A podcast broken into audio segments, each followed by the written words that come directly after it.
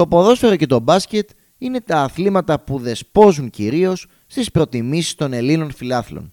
Άλλωστε και τα δύο είναι αρκετά δημοφιλή και μας έχουν προσφέρει τεράστιες χαρές είτε σε συλλογικό είτε σε εθνικό επίπεδο. Υπάρχουν όμως και άλλα σπορ που δεν τους δίνουμε την πρέπουσα βαρύτητα. Είναι αθλήματα που μας κάνουν να ασχοληθούμε κυρίως μόνο σε κάποια διάκριση ατομική ή ομαδική. Γι' αυτό και θα τα χαρακτήριζα ως άλλα αθλήματα όπως λέγονται και γράφονται από τον τύπο καμιά φορά. Τους συγκεκριμένους προβληματισμούς δεν θα τους μοιραστώ μόνος. Μαζί μας βρίσκεται ο δημοσιογράφος Κοσμοτέ TV Παύλος Παλαιστής, ο οποίος ειδικεύεται στο handball. Είναι ο κατάλληλος άνθρωπος για να μας πει γιατί αυτά τα αθλήματα δεν έχουν την απήχηση που τους αξίζει, παρά τις τεράστιες επιτυχίες που μας έχουν φέρει. Είμαι ο Βασίλης Βουτσινάς και καλώς ήλθατε για ακόμη μια φορά στο Τι είπες τώρα.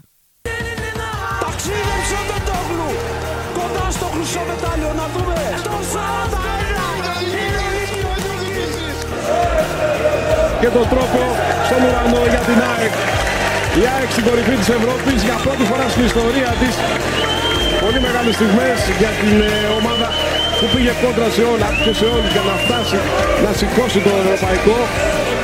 Ανεβαίνει ο Κώστας Πάει για Κετέρης Ο Κετέρης Ο Κετέρης είναι πρώτος Πολύ νεαρός Ολυμπιονίκης Ολυμπιονίκης Χρυσός νικητής ο Κώστας Κετέρης Χρυσός νικητής ο Κώστας Κετέρης Είναι απίστευτο Ο Ολυμπιακός είναι η κορυφαία ομάδα στον πλανήτη.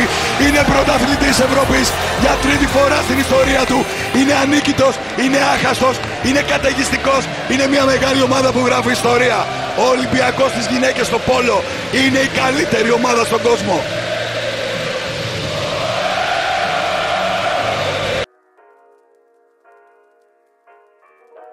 Κύριε Παλαιστή, αρχικά θα ήθελα να σας ευχαριστήσω πάρα πολύ που είστε στο podcast μας. Ο δε, είστε ο δεύτερος κατά σειρά που, που φιλοξενώ. Είναι μεγάλη μου τιμή γιατί είστε ένας άνθρωπος ο οποίος πέρα από επαγγελματίας και πολύ ευγενικός επειδή σας έχω γνωρίσει και, στο, και στην Athens Goalkeepers Academy το προηγούμενο καλοκαίρι είστε από τους λίγους που ξεχωρίζουν όχι για το ότι περιγράφει ποδόσφαιρο, αλλά για το ότι περιγράφει ένα πολύ ξεχωριστό άθλημα το οποίο είναι το handball.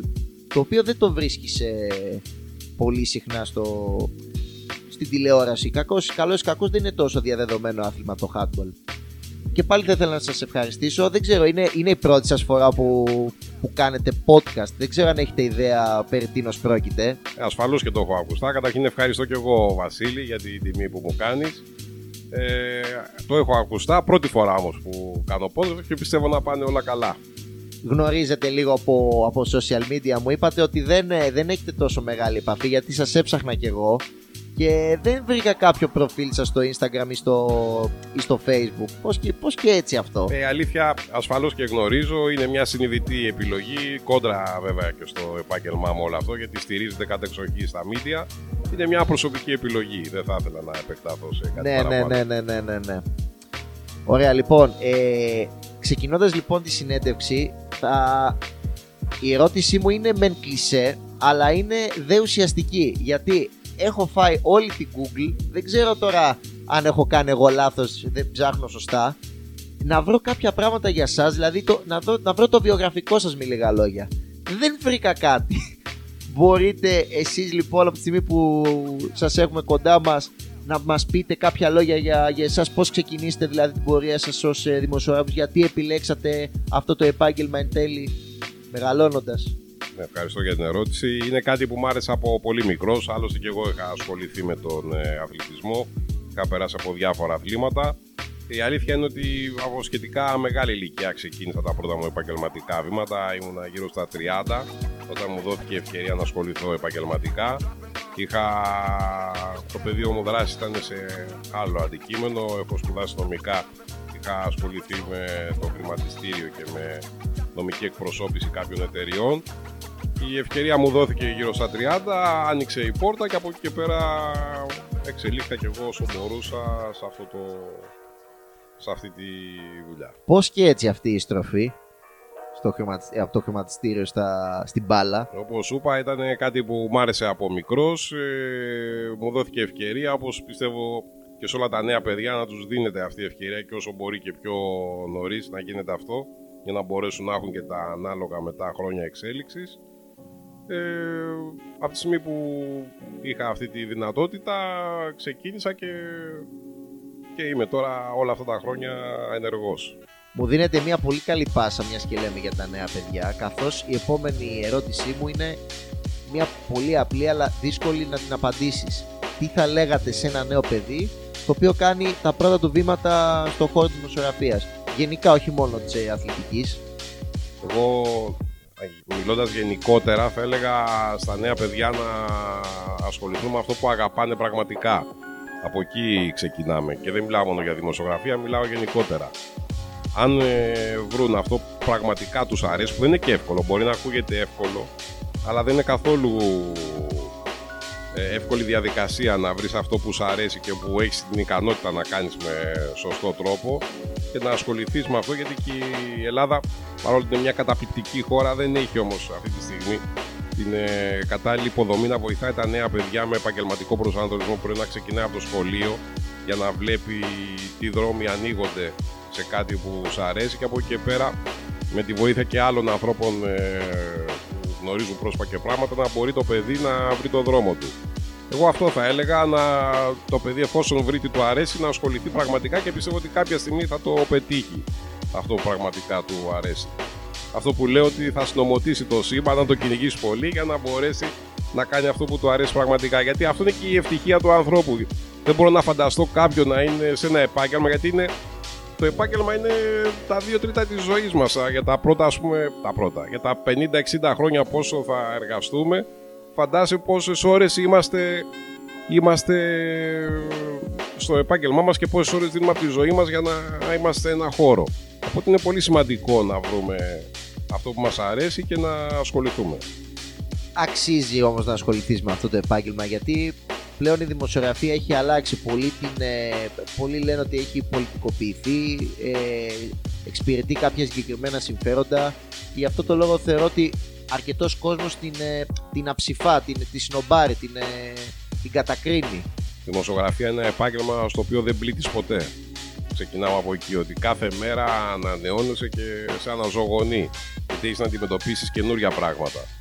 Οπότε αυτό από μόνο του πιστεύω ότι σε κρατάει ζωντανό και ενεργό να προσπαθείς και κάθε μέρα για το καλύτερο. Οπότε σίγουρα αξίζει.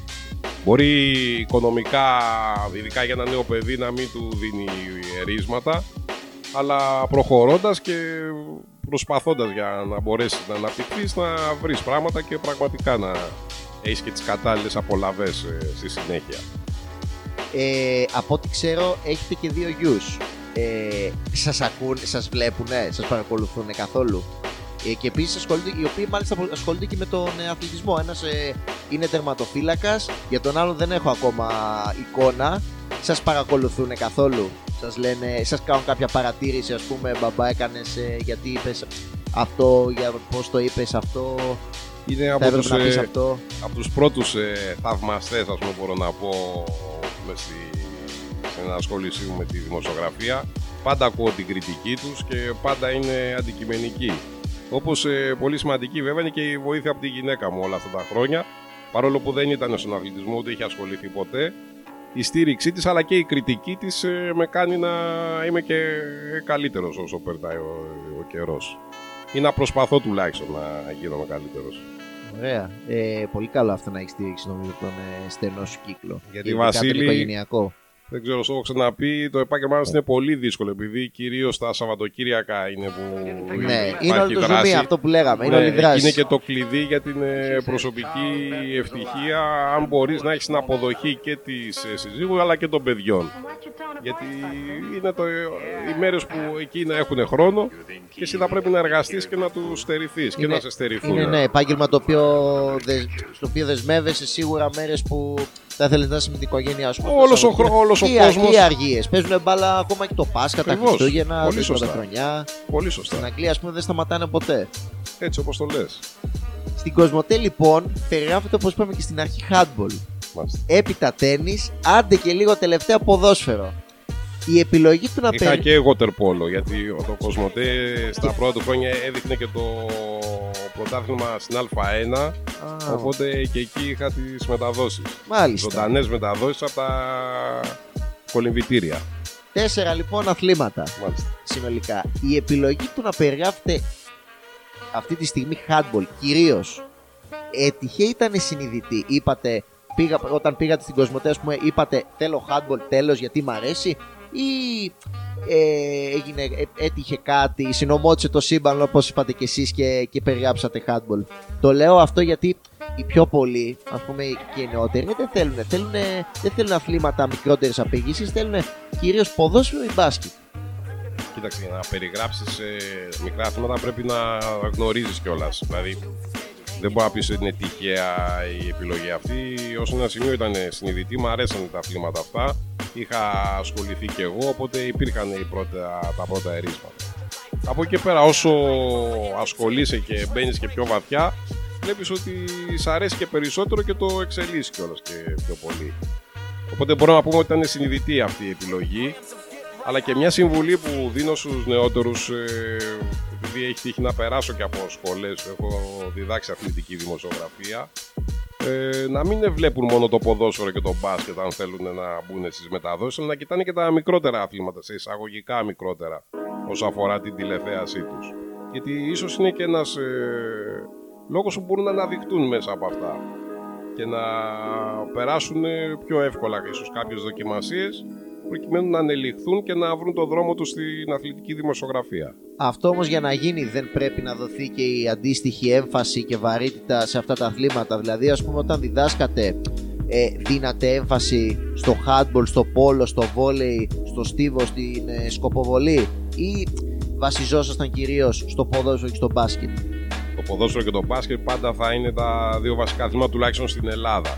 Ίσως και στον περισσότερο κόσμο. Αλλά ο ένας δημοσιογράφος πρέπει να γνωρίζει όλα τα αθλήματα. Ένας σωστός δημοσιογράφος πρέπει να έχει άποψη τουλάχιστον όσο αφορά τους κανονισμούς.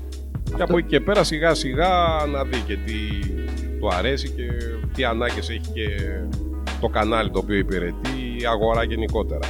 Εσάς προσωπικά ποιο άθλημα σας αρέσει να περιγράφετε περισσότερα.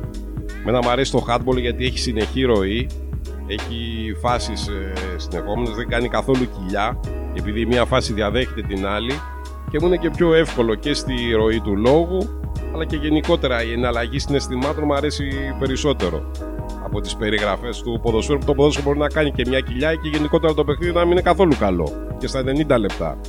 Άρα Οπότε είναι ανάμεσα, πιο δύσκολες οι άρα ανάμεσα σε περιγραφές. ποδόσφαιρο και μπάσκετ θα πηγαίνατε μπάσκετ ε, νιώθω. Άμα Ναι, επιλέγατε αν πούμε ένα από τα ανάμεσα στα δύο, ναι, μπάσκετ, το μπάσκετ. Γιατί, γιατί μιλήσατε για αναλλαγή συναισθημάτων Ναι, και ακριβώς, ροή που το σωστά. μπάσκετ ε, την έχει περισσότερο. Ναι, ναι, Καλός ή κακός. βεβαίως. Ωραία. Πέρυσι, τέτοιες μέρες και λίγο παραπάνω, είχατε την ευκαιρία να περιγράψετε την πρώτη Ευρωπαϊκή Κούπα της ΑΕΚ τον, ε, στις 30 Μαΐου, αν δεν κάνω λάθος, του 2021 με την Ίστατς. Πώς ήταν αυτό το συνέστημα όταν ε, τελείωσε το παιχνίδι και ήσασταν ο άνθρωπος που μετέδιδε αυτή την επιτυχία.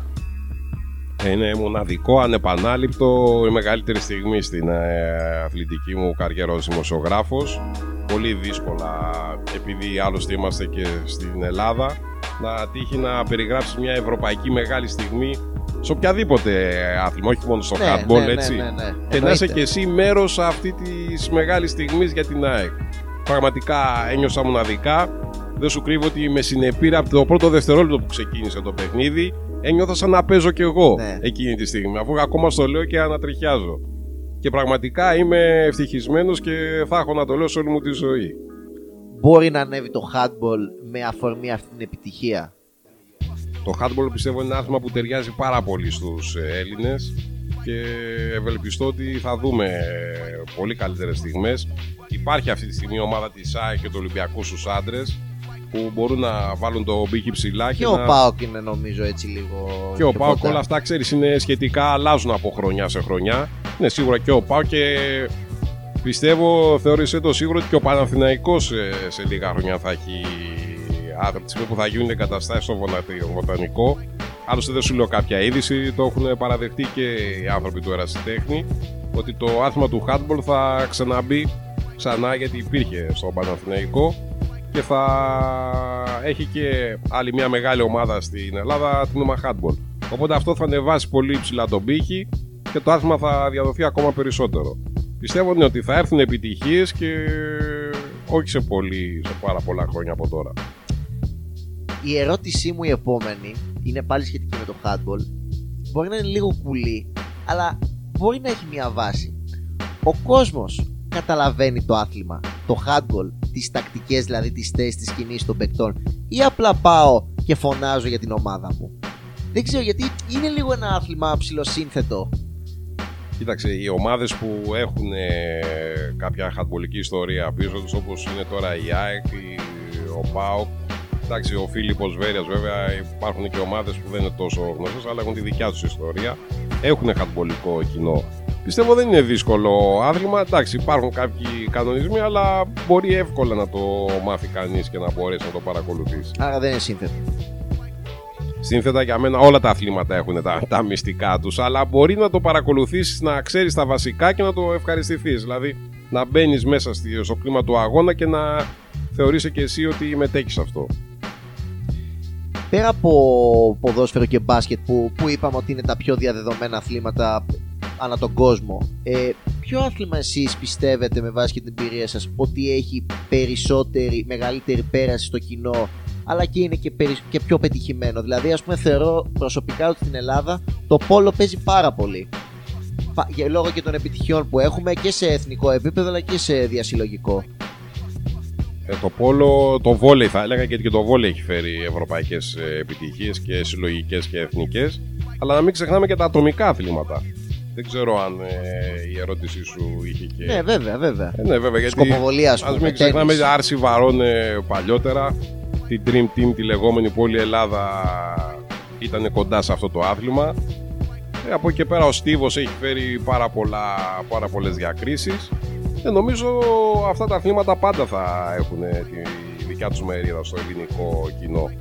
Δηλαδή το ποδόσφαιρο, το μπάσκετ, το βόλεϊ, το πόλο σίγουρα και από εκεί πέρα και το hardball σιγά σιγά παίρνει τη δική του θέση. Θέλω, θέλω να πατήσω πάνω στη φράση που είπατε ότι η Ελλάδα στήριξε την Dream Team της Άρσης Βαρών. Φαντάζομαι με το, τη δεκαετία του 90 με ναι, τον πυροδήμα. τον πυροδήμα. Βασιζόμενοι σε αυτά τα αθλήματα, την άρση βαρών που είπατε, τη σκοποβολή, εγώ θα πω και την ιστιοπλοεία, ναι, βέβαια, το, βέβαια. το handball, το πόλο, το βόλεϊ. Δεν συμφωνείτε ή όχι μαζί μου; Α, την πάλι, μπράβο συμφωνείτε ή όχι μαζί μου ότι αυτά τα αθλήματα δεν έχουν τόσο μεγάλη δημοτικότητα και, και ασχολούμαστε με αυτά όταν γίνει μια επιτυχία; Συμφωνώ απόλυτα. Σε αυτό βέβαια δεν ευθύνονται τα αθλήματα. Είναι η γενικότερη οργάνωση του ελληνικού αθλητισμού. Έχουμε αρκετά αδύνατα σημεία όπως ε, είναι δομημένα γενικότερα τα αθλήματα και πιστεύω δίνεται μια ευκαιρία, έχει δοθεί ήδη από το 2010 και μετά με τα μνημόνια και όλα αυτά που μας ε, βασάνιζαν και μας βασανίζουν γενικότερα ως ανθρώπους. Να δούμε τα πράγματα διαφορετικά, δηλαδή να μπουν μέσα οι συνδρομές, να μπουν οι χορηγοί, όχι καταξιστικά οι μεγάλοι χορηγοί, και πιο μικροί, να φτιαχτούν ακαδημίες, να έχουν δηλαδή τα αθλήματα, οι ομάδες και αυτές που καλλιεργούν αυτά τα αθλήματα πόρους που να στέκονται στα πόδια τους με ανθρώπους που δεν είναι αναγκαστικά μόνο αυτοί που έχουν τα πορτοφόλια τα μεγάλα αλλά απλώς κόσμος να τα στηρίξει να μπορέσουν να προχωρήσουν και να αποκτήσουν τις βάσεις για να έχουν διάρκεια και τα επόμενα χρόνια. Πιστεύω ότι δίνει ευκαιρία και βλέπουμε ομάδες που αναπτύσσουν τις ακαδημίες τους και πρωταγωνιστούν. Συνεπώς είστε αισιόδοξοι για το μέλλον. Δηλαδή, ας πούμε, μπορούμε να πούμε ότι ας πούμε στην Αμερική έχουν το μπάσκετ, το rugby, το hockey και μετά το ποδόσφαιρο. Μπορούμε να πούμε στην Ελλάδα ότι έχουμε το ποδόσφαιρο, το μπάσκετ και το πόλο. Α πούμε, ένα άθλημα που ξαναλέω έχει φέρει πάρα πολλές ε, διακρίσεις στην Ελλάδα. Ναι, ναι, μπορούμε να το πούμε αυτό βέβαια. Υπάρχει, έχουν πλέον το δικό τους κοινό όλα αυτά τα σπορ και σιγά σιγά παίρνουν και μεγαλύτερη θέση.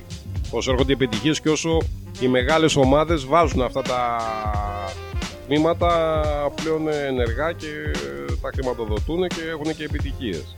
Αυτό θεωρεί. Συγγνώμη που σε διακόπτω. Ναι, ναι, Άλλωστε και οι εγκαταστάσεις, βλέπουμε τα γήπεδα, τα καινούρια τώρα που γίνονται, όλα αυτά θα βοηθήσουν όλα τα αθλήματα να αναπτυχθούν και να βρουν τη δική τους θέση. Γιατί θα φέρουν και νέα παιδιά, θα είναι σε πολύ καλές εγκαταστάσεις Και όταν έχεις μια ακαδημία με 300-400 παιδιά, θα βρεθούν 10-20 παιδιά που θα μπορούν να παίξουν στην πρώτη ομάδα και να αναπτύξουν το ταλέντο τους και να είναι και αυτά μέλη μιας μεγάλης ομάδας. Γενικά πιστεύετε ότι υπάρχει μέλλον, ε, υπάρχουν νέες φουρνιές σε αυτά τα αθλήματα; Στο handball, ας πούμε, που περιγράφεται. Υπάρχουν, πιστεύετε, νέες φουρνιές. Υπάρχουν, ε, ε, το πιστεύω αυτό ακράδαντα γιατί παρότι το ποδόσφαιρο και το μπάσκετ ε, τραβάνε πάντα το μεγαλύτερο μέρος όσο ομάδες όπως η ΑΕΚ, ο ΠΑΚ, ο Φίλιππος Βέρειας παλιότερα φέρνουν επιτυχίες και θα φέρνουν θα έχουν και αυτά το δικό τους ε, κοινό που θα ασχολούνται όχι μόνο ως φίλαπλοι αλλά θα θέλουν να γίνουν και ως ε, αθλητές μέλη αυτών των ομάδων και να συνεχίσουν ε, να φέρουν επιτυχίες. Ωραία. Επιστε, επιστρέφοντας στο θέμα που λέγαμε για, το, για τη δημοτικότητα των αθλημάτων. Γιατί σε άλλες χώρες, οι οποίες είναι παραδοσιακά δυνάμεις και του ποδοσφαίρου και του μπάσκετ, Γαλλία, Γερμανία, Ιταλία, Βραζιλία, γιατί αυτοί οι άνθρωποι βλέπουν αρκετά συχνά και άλλα αθλήματα. Δηλαδή, ας πούμε, το συζητάγαμε πιο πριν. Στο, στη, στο handball, αν δεν κάνω λάθος, οι γερμανικές ομάδες είναι από τις καλύτερες. Είναι το καλύτερο πρωτάθλημα στον στο, κόσμο. Οι Βραζιλιάνοι στο βόλεϊ κάνουν παπάδες. Οι Γάλλοι, ακόμα και στο, στο ποδόσφαιρο σάλας, είναι καλοί. Οι Ισπανοί τα ίδια. Και στο πόλο Ισπανοί. Οι Ιταλοί στο πόλο επίσης. Γιατί συμβαίνει αυτό, Είναι δηλαδή οι εγκαταστάσεις, είναι η πρόθεση και θα συνεχίσω το, το ερώτημά μου. Επειδή είστε, επειδή είστε σε ένα συνδρομητικό κανάλι αθλητικό μήπως τελικά αυτά είναι και τα κανάλια που δεν προωθούν αυτά τα αθλήματα; Κοίταξε, αυτό το, το θέμα το έχουμε συζητήσει πάρα πολλές φορές. Πιστεύω όπως είπα και πριν ότι είχε φτιαχτεί λάθος το όλο σκηνικό όσο αφορά τα μικρά αθλήματα γιατί βλέπουμε στο εξωτερικό και πόλεις με πολύ μικρό πληθυσμό να έχουν ομάδες που πρωταγωνιστούν. Να πάρουμε τώρα από ποδόσφαιρο τη Villarreal. Ναι. Άμα δεις, είναι μια πόλη 30.000, ε, δεν είναι περισσότερη. Ναι, 50.000 κάτι που ναι, ναι. Από εκεί, ναι. Και παραλίγο να φτάσουν τελικό Champions League. Υπάρχουν πάρα πολλές πόλεις σε μικρότερα αθλήματα που πρωταγωνιστούν και έχουν ε, φέρει τεράστιες διακρίσεις. Αυτό εμείς ακόμα δεν το έχουμε. Αυτό το τοπικό στοιχείο που μπορούμε να το ενισχύσουμε και να φτιάξουμε ομάδες από το πουθενά που να πρωταγωνιστούν και να φέρουν διακρίσεις έχουμε προσκολήσει στις μεγάλες δυνάμεις παραδοσιακά και περιμένουν από αυτές τις 3-4 μεγάλες ομάδες της χώρας να σηκώσουν το βάρος σε όλα τα αθλήματα. Δεν είναι και εύκολο. Δηλαδή ο Παναθηναϊκός, ο Ολυμπιακός, ο Πάοκ, ο Άρης πόσα αθλήματα να καλλιεργήσουν και να τα κρατήσουν σε πολύ ψηλό επίπεδο. Υπάρχουν χρονιές που τα καταφέρνουν. Ο Ολυμπιακός είναι πολύ πρόσφατο παράδειγμα που έχει διακρίσει τα περισσότερα αθλήματα. Ναι, Προσπαθεί και ο Παναθηναϊκός τώρα ξανά γιατί και παλιότερο ο Παναθηναϊκός είχε ομάδες που έφερναν διακρίσεις και στην Ευρώπη και στην Ελλάδα και τώρα πάλι και με τις εγκαταστάσεις που θα φτιάξει πιστεύω θα είναι σε πολύ ψηλό επίπεδο όλα τα τμήματά του. Η ΑΕΚ επίσης και αυτή έχει πολύ καλό υλικό σε, στα μεγάλα τμήματα. Αλλά βλέπουμε ότι μιλάμε συνέχεια για αυτές τις ομάδες. Ενώ θα μπορούσαν και μικρότερες πόλεις να βρουν ένα άθλημα που ταιριάζει, που τα παιδιά θα θέλουν να ασχοληθούν και πάνω σε αυτό να στηρίξουν. Και θα είναι καλό και για τις πόλεις τις ίδιες, όχι μόνο για το άθλημα γιατί θα ακουστούν παγκοσμίως ή πανευρωπαϊκά και θα έχει και πολλά ωφέλη. Όχι μόνο αθλητικά, αλλά και. Παλαιότερα υπήρχαν, παλαιότερα υπήρχαν τέτοια παραδείγματα. Ομάδων δηλαδή έτσι επαρχιακών που. Υπήρχε. Είπα πριν για τον ε, Φίλιππο Βέρεια. Για τον Φίλιππο Βέρεια. Στη ναι. Βέρεια. Εγώ είχα, δια... Εγώ είχα ψάξει ότι μέχρι και ο Πανετολικός έχει beach handball. Ο Πανετολικός, beach handball. Λοιπόν, ή η Γλυφάδα, ας πούμε, είχα διαβάσει ότι έχει διακριθεί στο Πόλο. Ή η Ορεστιάδα σε ένα άθλημα τώρα μου, μου διαφεύγει. Η Γλυφάδα έχει πάρει και Champions League στις γυναίκες ναι. στο Πόλο. Λοιπόν, εντάξει, τώρα δεν υπάρχει εκεί, αλλά απλώς το αναφέρουμε γιατί είναι μικρή. Ναι, υπάρχει, υπήρχε επίσης στην Ορεστιάδα. Παλιότερα με το Σαμαρά, το συγχωρεμένο. Είχε φτάσει σε πολύ ψηλά επίπεδα. Ε, μήπως δεν βοηθάει τελικά και η τοπική κοινωνία έτσι τις ομάδες να ανεγερθούν σε κάποιο άθλημα; Ναι, αυτό σίγουρα, γιατί όπως είπα και πριν θα μπορούσαν οι μικροί χορηγοί, πολύ μικροί χορηγοί, άμα δούμε ας πούμε ιταλικό βόλεϊ, βλέπουμε τις φανέλες των ομάδων να είναι γεμάτες από χορηγούς, γεμάτες. Το ίδιο θα μπορούσε να γίνει και εδώ στην Ελλάδα με, πόλη, με ομάδες από πόλεις της επαρχίας να πρωταγωνιστούν με βάση τους χορηγούς όπως είπα πριν ή με βάση τις ακαδημίες γιατί τα παιδιά που είναι στις ακαδημίες πληρώνουν συνδρομές. Μέσα από αυτές τις συνδρομές μπορούν να στηθούν πολύ μεγάλες ομάδες. Και να μην βασίζονται στις επιχορηγήσεις που έτσι κι αλλιώς πλέον δεν υπάρχουν Αλλά παλιότερα όλος ο ερασιτεχνικός αθλητισμός ήταν βασισμένος πάνω στις κρατικές επιχορηγήσεις και αυτό είναι και το μεγάλο λάθος. Σε, γενι... σε γενικές γραμμές, τώρα μιας και μιλάμε για επενδύσεις και χορηγούς, οι μεγάλες ομάδες πλέον με τα όσα οικονομικά προβλήματα έχουν επενδύουν σε αυτά τα αθλήματα. Παλαιότερα, ναι, ο Παναθηναϊκός ας πούμε το, το έκανε. Τώρα ο Ολυμπιακός μάλιστα θέλει να φτιάξει, αν δεν κάνω λάθος, δίπλα, δίπλα από το ΣΕΦΕ για κολυβητήριο, για που θα παίζουν και πόλο. Ναι, θα γίνει αυτό. Και, ε, άλλα τέτοια Α, ο Ολυμπιακός πλέον στο παρεμφερή πόλο αθλήματα. είναι παγκόσμια δύναμη. Ε, δεν δε- θα το, απλώς θα έχει το δικό του κολυβητήριο για να το βάλουμε στη σωστή του. Απλώς θα επενδύσει όμως σε Μμμ. τέτοια αθλήματα. Γενικά βλέπετε οι, οι μεγάλες ομάδες, μεγάλες εντός εισαγωγικών, ΑΕΚ, Παναθηναϊκός, ΠΑΟΚ, Άρης, Ολυμπιακός, επενδύουν σε αυτά τα αθλήματα. Θα δώσει δηλαδή ας πούμε ο Παναθηναϊκός λεφτά για να έχει τμήμα φούτσαλ, ξέρω, ποδόσφαιρο σάλας, σκοποβολή. Ε, πιστεύω ήδη το κάνει. Ναι, ασφαλώς θα επενδύσουν. Ε, Οι μεγάλες ομάδες κοιτάνε ε, να φτιάχνουν ε, τα τμήματά τους με βάση τις επιτυχίες που μπορούν να φέρουν. Καλός ή κακός και σε αυτό και ο κόσμος πιέζει πολύ. Κάθε τμήμα να έχει επιτυχία για να μπορεί να το συντηρεί και να είναι μέλος της ομάδας. Πιστεύω ότι οι μεγάλες ομάδες θα το κάνουν, αλλά δεν φτάνει μόνο να είναι αυτές οι τρει-τέσσερι μεγάλες ομάδες. Χρειαζόμαστε και άλλες ομάδες από πόλει τη επαρχίας Το οι τοπικό οποίες θα στοιχείο με λίγα πρωταγωνιστήσουν. λόγια. Να, μου έρχεται τώρα το ένα φέρνει το άλλο. Ο Φίνικας.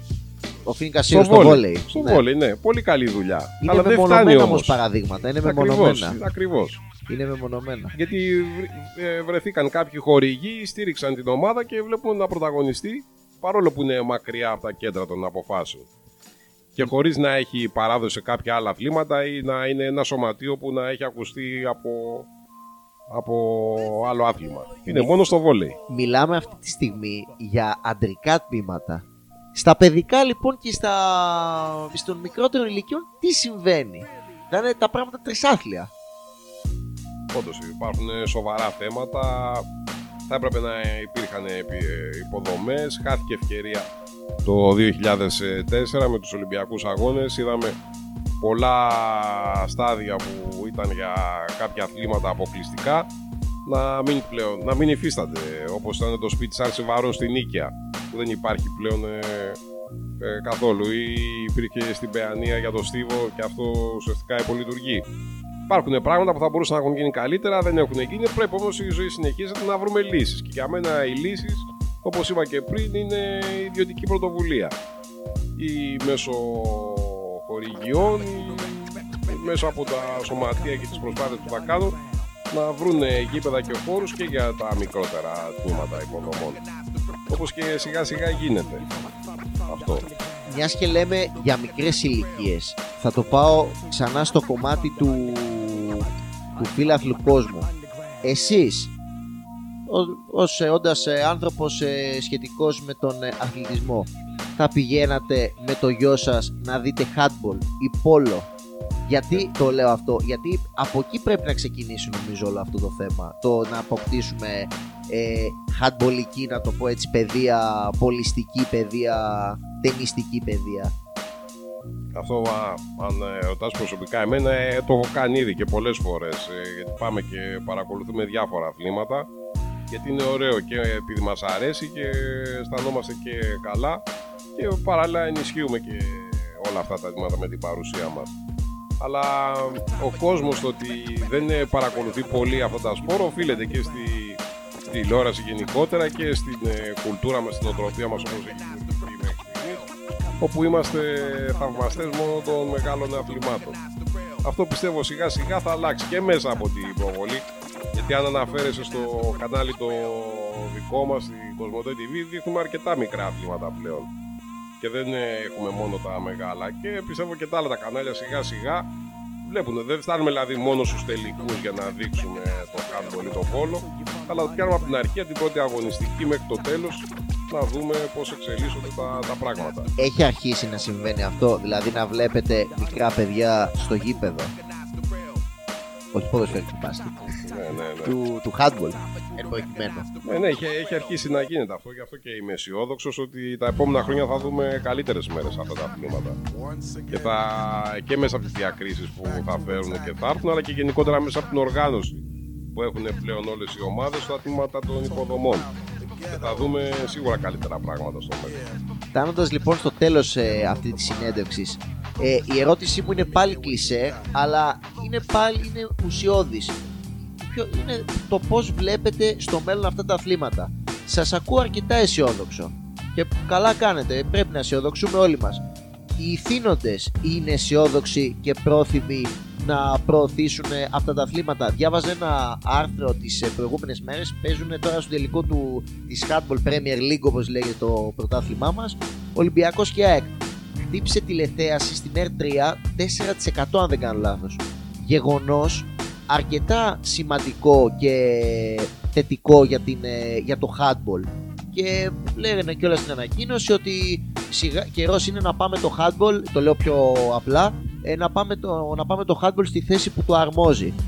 Πιστεύετε ότι οι ηθήνοντες έχουν αυτή την, ε, την τάση και τη διάθεση να πάνε πιο μπροστά, όχι μόνο του handball, γενικά όλων αυτών των αθλημάτων που, που είπαμε, του πόλο, τη κοποβολή, σκοποβολίε που έχουν την κορακάκι. Δεν ξέρω κατά πόσο θα βλέπαμε σκοποβολή αν δεν ήταν η κορακάκι ή τέννη τόσο πολύ όσο αν δεν ήταν ο Τσιτσιπάς. Έχουν λοιπόν τη διάθεση να πάνε αυτά τα αθλήματα ένα βήμα παραπάνω. Οι ηθήνοντες, γιατί καλός ή κακός από αυτούς θα ξεκινήσει όλη αυτή η ιστορία.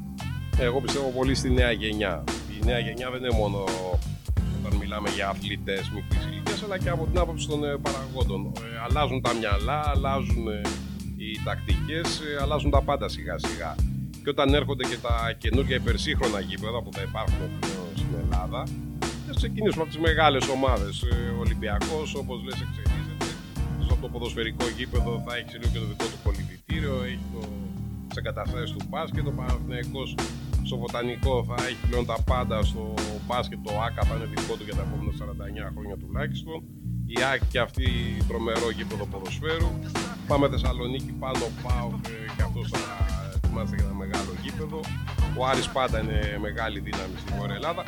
Όλα αυτά με κάνουν αισιόδοξο γιατί όσο πάει και έρχεται η νέα γενιά σίγουρα θα φέρει νέες ιδέες σε όλα αυτά που με ρωτάς και τα πράγματα θα τα δούμε από την αρχή και θα τεθούν σε καλύτερες βάσεις για να έχουμε την εξέλιξη που όλοι επιθυμούμε και να δούμε και πράγματα και επιτυχίες από όλα αυτά τα σπορ που ανέφερες. Ωραία. Μια και είστε και ποδοσφαιρικός, ποια ομάδα θα πάρει τους τρεις τελικούς, τους ευρωπαϊκούς; Τελείωσε άκυρο, αλλά έτσι θέλω να τελειώσουμε με αυτό. Γιατί βλέπω ότι επειδή τη συνέντευξη την κάνουμε στο Σπίτσα, βλέπω και Μπαρσελόνα μαγνητάκια από πίσω. Ε, στο ψυγείο. Μας έχει απογοητεύσει φέτος.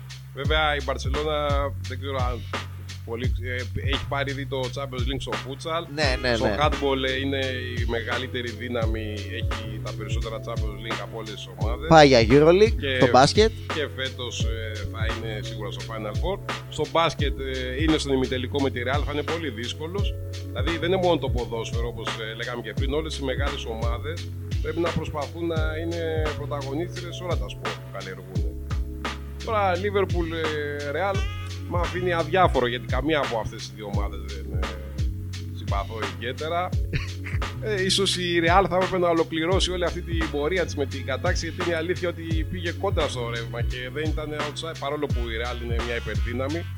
Τρεις προκρίσεις ε, στο όριο και χωρίς να είναι το φαβορή. Και με ποιε, ακριβώς, και με ποιους αντιπάλους. Αυτό είναι το, το σημαντικότερο απ' όλα. Ακριβώς, ακριβώς. Οπότε δεν ξέρω, μήπως θα πρέπει να ολοκληρώσει την πορεία της και με την κατάκτηση του Champions Εγώ γι' αυτό βλέπω Real, να Ναι. ξέρετε. Τώρα τα άλλα δύο Τώρα δεν το, ξέρω. α- τα άλλα δύο. Εντάξει, η Ρο- εντάξει, η Ρώμα, λογικά. η Ρώμα θα έχει και την υποστήριξη.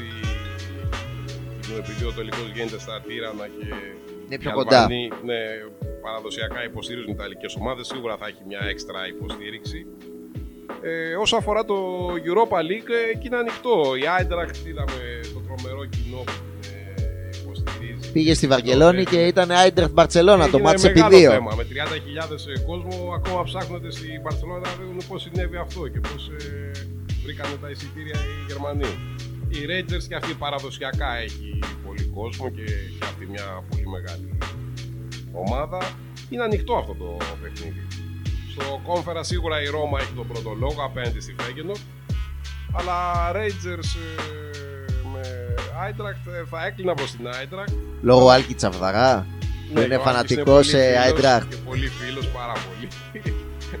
αλλά και με την πορεία της άντρα μέχρι τώρα. Γιατί είδαμε ότι έχει κάνει και αυτή υπερβάση για να φτάσει στο τελικό. Ειδικά το παιχνίδι με την Παρσελόνα, ελάχιστη υποστήριζε ότι θα μπορούσε να περάσει αυτό το μεγάλο εμπόδιο. Η Παρσελόνα έχει ρίξει όλο το βάρος φέτος στην κατάξη του Europa για να μπορέσει να έχει τουλάχιστον ένα τρόπαιο τη φαινίζοντα στο ποδόσφαιρο. Που δεν έγινε τελικά. Άρα λοιπόν βλέπουμε Ρεάλ, Άιντραχτ και Ρώμα. Αυτά τα Ρώμα. τρία κρατάω. Ναι, ναι, εκεί, εκεί καταλήγουμε. Τέλεια. Για Ωραία. όσους θέλουν να παίξουν και στοίχημα. Δεν ξέρω άμα παίζετε.